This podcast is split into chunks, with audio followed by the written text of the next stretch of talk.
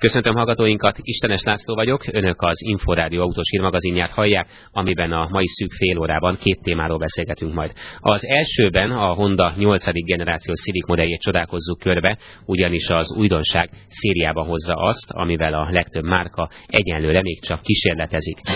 A hírek után műsorunk második felében egy másik japán újdonság, a Toyota új Yarisa lesz a főszereplő, amely most még nagyobb lendülettel próbálja meghódítani a vásárlók, és köztük is talán leginkább leginkább az európai hölgyek szívét. Ezek lesznek tehát ma, azonnal kezdünk, előtte azonban két friss hír az autós világból. Harcba kezdett a Goodyear a melegebb éghajlatú országokból importált olcsóbb gumiabroncsok ellen. Állításuk szerint ezek tapadása elmarad az európai igényektől. Az eredeti, de más éghajlatra kitalált Goodyear abroncsok miatt évente több száz elégedetlen brit vásárló tesz panaszt a cégnél. A gyengébb tapadásért a távol-keletről importált abroncsok esetében elsősorban az ottani melegebb éghajlatra fejlesztett, eltérő összetételű gumikeverék a felelős.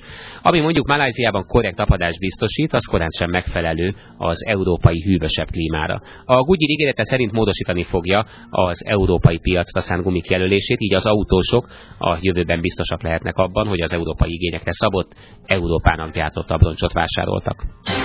Hivatalosan is bejelentették, hogy felfrissítik az egykor formabontó Renault Megánt. A változások mind a hat karosszatozatnál megjelennek majd. Az új Megán nem csak esztétikailag, de motorkínálatában is megújul majd. Karosszériától függően az új Megán felszereltségéhez akár 10 légzsák, kettős ötfeszítő és erőhatároló is tartozhat. A modell értékesítésének pontos kezdetéről egyelőre nincs hivatalos információnk, várhatóan azonban a jövő év első negyedében kerül majd a szalonokba. Az árak valószínűleg nem, vagy csak minimális mértékben változnak majd. A két friss után pedig jöjjön a mai első témánk. Számszerű tény, hogy az alsó középkategória európai eladásai csökkenőben vannak, de az is tény, hogy a kategórián belül fokozódik a prémium modellek iránti igény. A 33 éves múltra visszatekintő Civic sorozat legutóbbi epizódja túlságosan lágy, mondhatni családias volt a márkán erőteljes pontosságot követelő vásárlóknak, és ez rögtön két ok arra, hogy a Honda egy merőben új autóval rukkoljon elő. Vendégem a stúdióban Földvári András, az Autó 2 magazin újságírója. András, a valóságban is olyan futurisztikus, olyan jövőbe mutató az új szívik, mint ami ennek a fotók alapján gondolhatja az ember, vagy ez csak egy optikai csalódás? Valóban. Az ember, mikor először megpillantja, akkor várja, hogy hol van az űrhajó kilövő állomás, mert az illik hozzá, de mikor már megszokja a látványt, és az autóval, mint autóval kezd foglalkozni, akkor azt látja, hogy nagyon finom megoldásokkal, gyakran jövőben mutató megoldásokkal jelent meg a Honda a, abban az osztályban, ahol általában az eladások némileg csökkennek, ez az alsó középkategória, de ahol a prémium modellek eladásai erősödnek, és a Honda erre a hullámra akar felülni.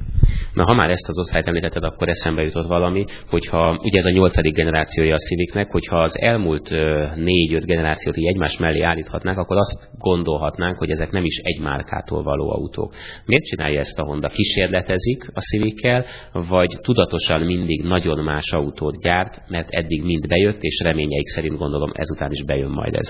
Azt lehet megfigyelni, hogy a hasonló néven évtizedeken át gyártott autók, például a Civic most már 33 éves, tehát ezek az autók a evolúció során úgy szoktak megváltozni, hogy vagy nem nagyon változnak, nagyon követhető az a vonulat, amelyik az előtt modellen volt a következőn is, vagy jelentősen változnak, és az újdonságot mutatják föl. A Honda az eddigi váltásokkor is inkább ezt az utóbbit eh, követte, és nem változhatott most a legutóbbi nyolcadik generációval sem. Mi a helyzet, hogyha beülünk az autóba? Most itt előttem van egy fotó, illetve előttünk van egy fotó az autó műszerfaláról, itt látható még a sebességváltókkal is. Nem túl merész ez a forma?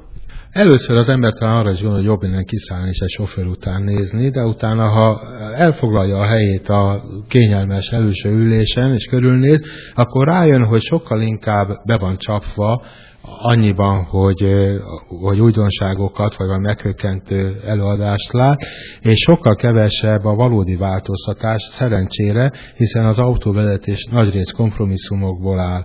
Mondjuk változás az, hogy a sebességváltó kar a szokott gumihengerek helyett egy fém labdán mozdul el, de a váltás maga ugyanúgy, ugyanaz, mint hagyományosan, szerencsére egyébként nagyon jól is kapcsolható a hatfokozatú váltó. A műszerfal maga pedig két részre osztott.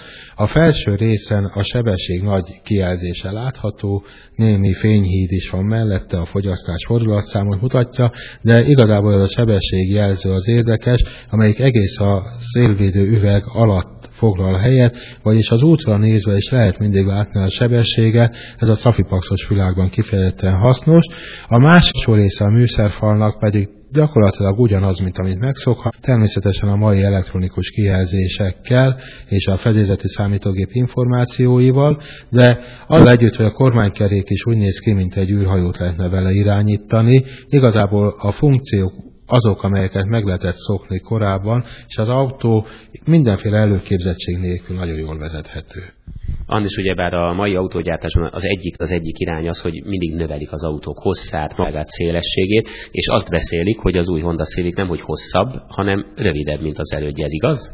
Ez teljesen igaz. A Honda azzal a a merész jelszóval mutatta be az autóját, hogy semmiféle kompromisszumot nem fogad el.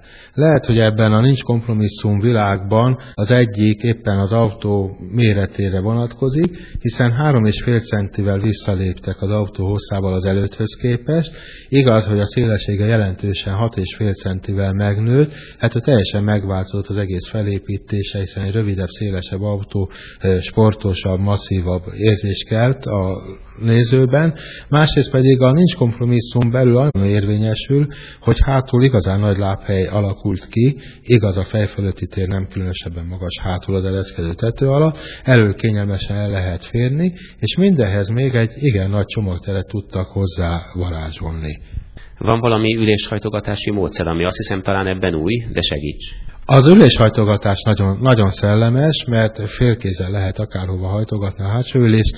A Civic a kisebb jazzből vette át azt a megoldást, amelyiket már ott is megcsodálhattuk. Az ülőlap egy mozdulattal fölhagyható a támlára, és akkor a földtől, a padlótól a plafonig nagyon magas tér alakult ki, ami mondjuk egy nagy cselepes világszállításokon nagyon hasznos, de a hagyományos ülés tér illetve a hagyományos csomagtér növelés is könnyen lehetséges, amikor a hátsó osztott támlát előre taszítjuk, és a lap is előre csúszik, ráfekszik a támla, teljesen sík és nagy csomagtér alakul ki. Könnyen lehet változtatni a csomagteret.